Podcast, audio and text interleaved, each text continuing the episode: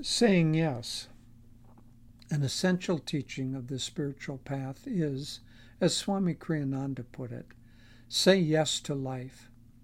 When an opportunity to do something positive comes your way, you will always benefit if you agree.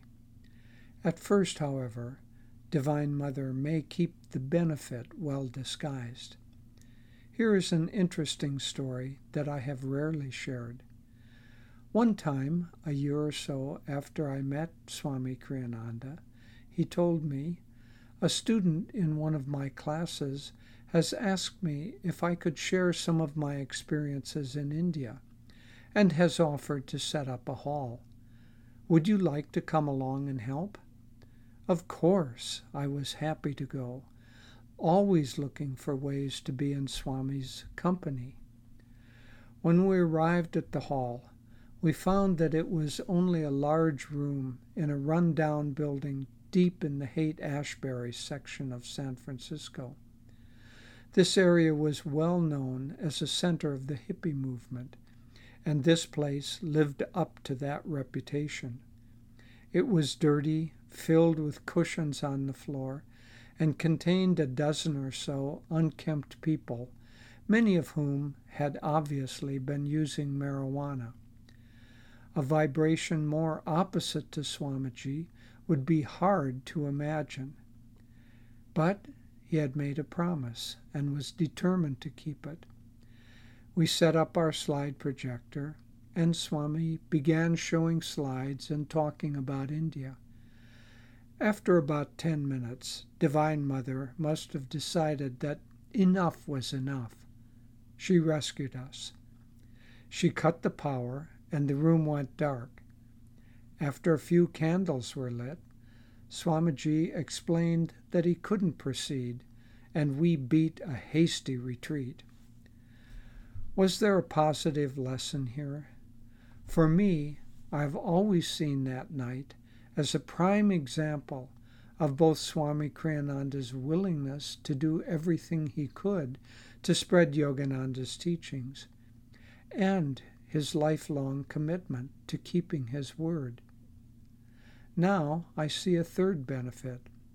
You get to hear an interesting story of the days when Ananda was still in its etheric form and as a yet unborn dream. Often the work of spreading the light takes one into places that are less than pleasant. Paramahansa Yogananda complained about having to come home night after night after teaching, with his hair and clothing saturated with smoke. However, in his inimitable style, he turned it into a spiritual opportunity, saying that he realized that Divine Mother was also in the smoke, and that it never bothered him again after that. A common thread here is that serving as a channel of light requires great willingness on our part.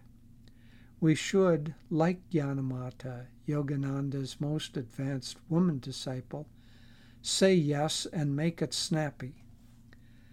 Yet we must also use discrimination.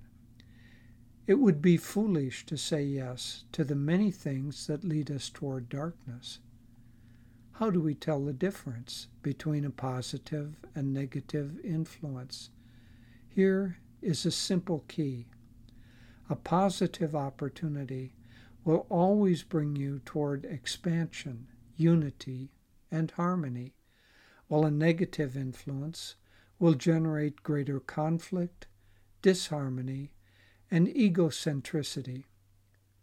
Ultimately, serving the light will turn us into beings of light.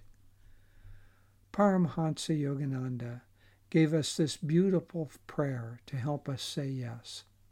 Quote, Let the waves of thy power dance on the river of my activity.